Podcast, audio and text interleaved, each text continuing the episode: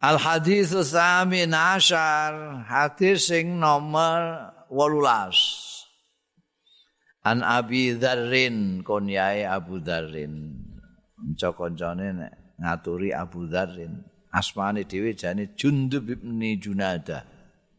Abi Abdurrahman.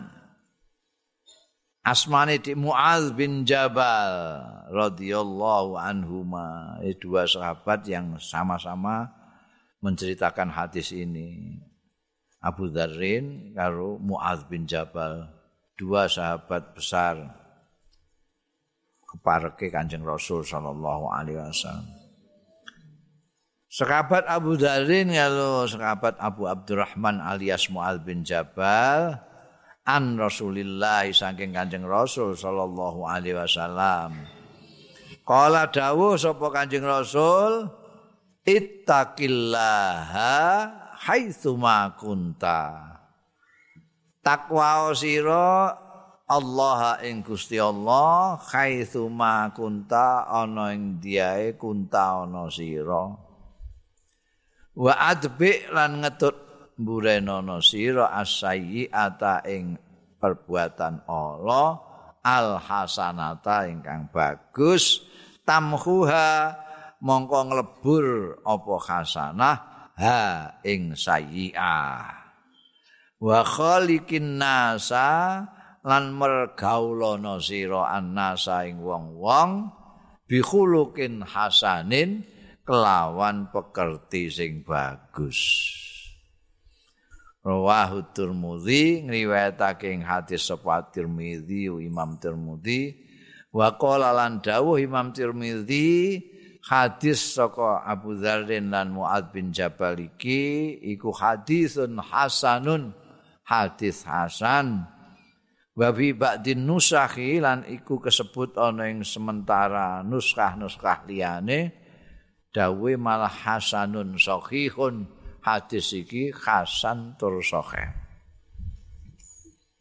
Ini. Sumber hadis iki dari Abu Dzarrin dan sahabat Mu'ad bin Jabal dua orang yang menceritakan ini. Semuanya dari Rasulullah Shallallahu Alaihi Wasallam. Ada dawe kancing Nabi ini pertama tentang takwa. Ini ada tiga nasihat dari kancing Rasul Shallallahu Alaihi Wasallam. Ittaqullah haitsu ma kunta.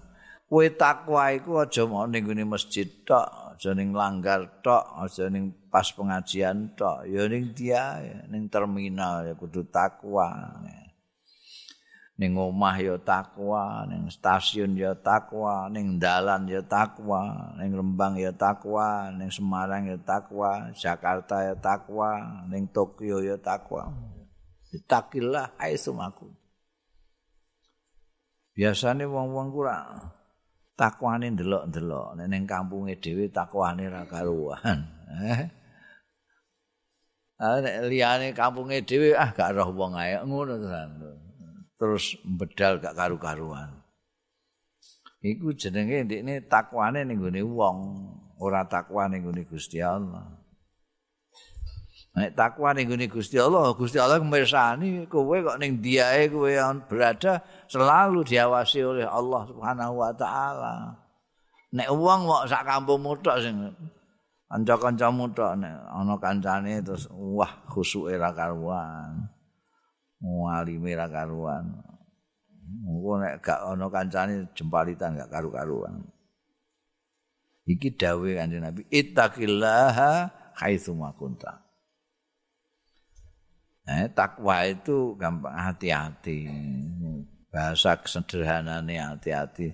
Kaya wong apa jenenge melaku di ladang ranjau. Enak ning Vietnam, saiki ning gone daerah Timur Tengah, ning Afghanistan iku. Do wong do menanam ranjau. Maksudnya nek musuh rene ngindaki iku terus jeblos. Nah, wong biyen sing masang pirang-pirang iku Vietnam ketika perang besar antara mereka dengan Amerika itu. Amerika ngantek keok itu. Iki kudu hati-hati ning ranjo. Ya iki nek gak ranjo, kena sikilmu sithik ngono bledos ini. Ayo ngati-ngati terus ana alat pendeteksi ranjo.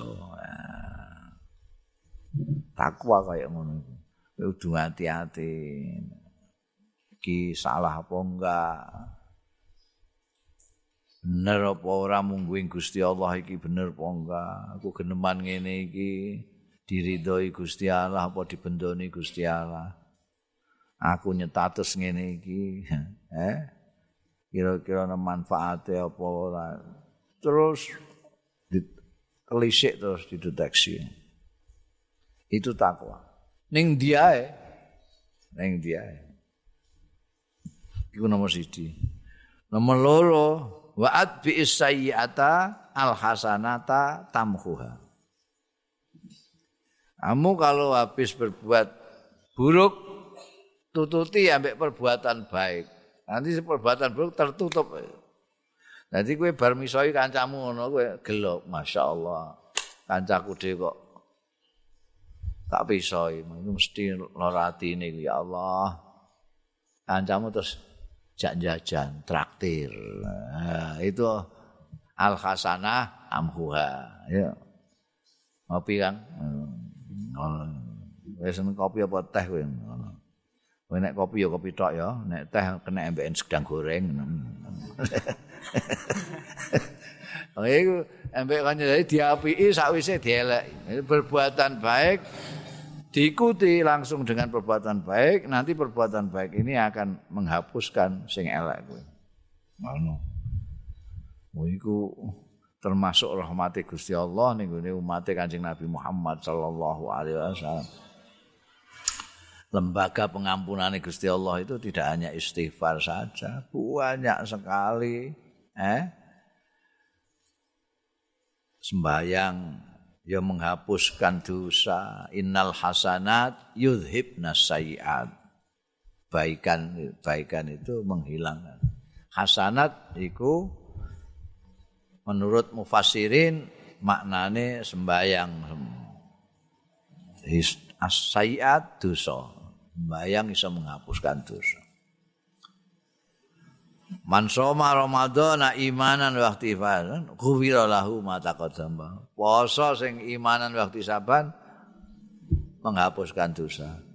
Iki ana waran saka Kanjeng Rasul sallallahu alaihi wasallam. kowe nek berbuat kejahatan, berbuat elek, tututi mbekan perbuatan baik. Perbuatan baik bisa menghilangkan perbuatan yang buruk itu. Nasihat yang ketiga dalam hadis satu ini wa khaliqin nasa bi khuluqin asanin. Pergaulilah manusia. Manusia loh ya. Ora wa khaliqil muslimin wal muslimat. Perhatikan itu redaksinya. Wa khaliqin nas, pergaulilah orang, orang titik. Siapa saja, identitasnya apa saja, etnisnya apa saja. Kowe kudu mempergauli sing apik. Bihulukin hasan. Kowe dihormati orang karena pekertimu. bukan apa-apa.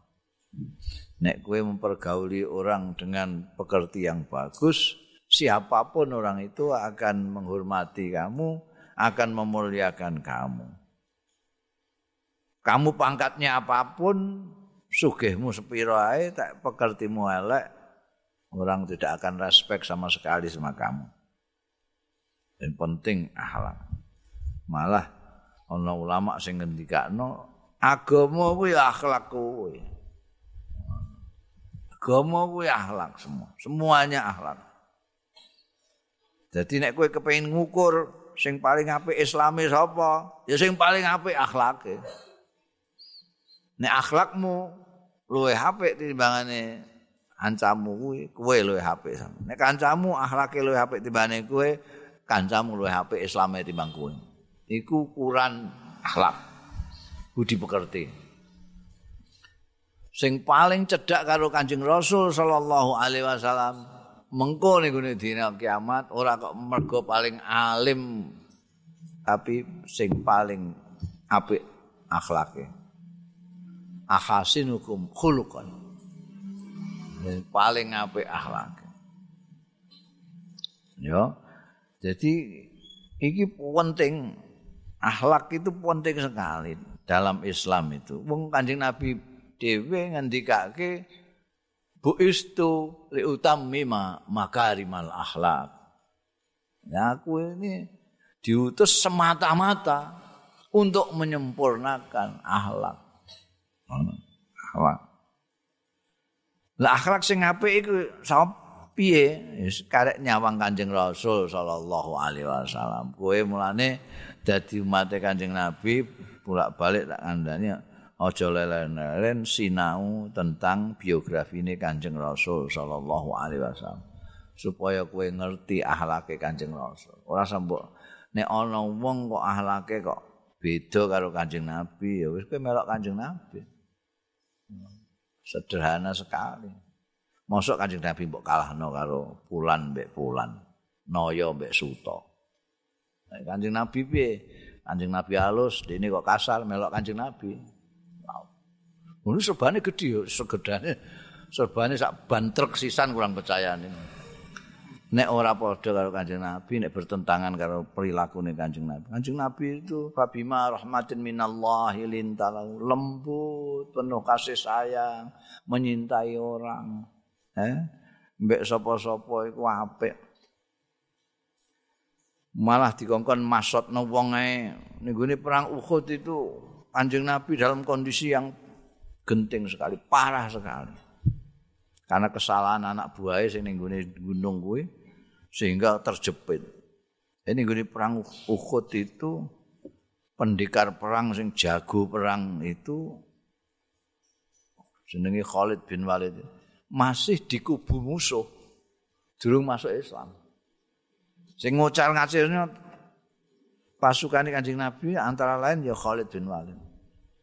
Ning Uhud itu ada di samping gunung Uhud yang besar, iki ana gunung cilik. Lebih kecil dari gunung Uhud. 40 pasukan panah itu diutus Kanjeng Nabi untuk menjaga ini. Perang di bawahnya.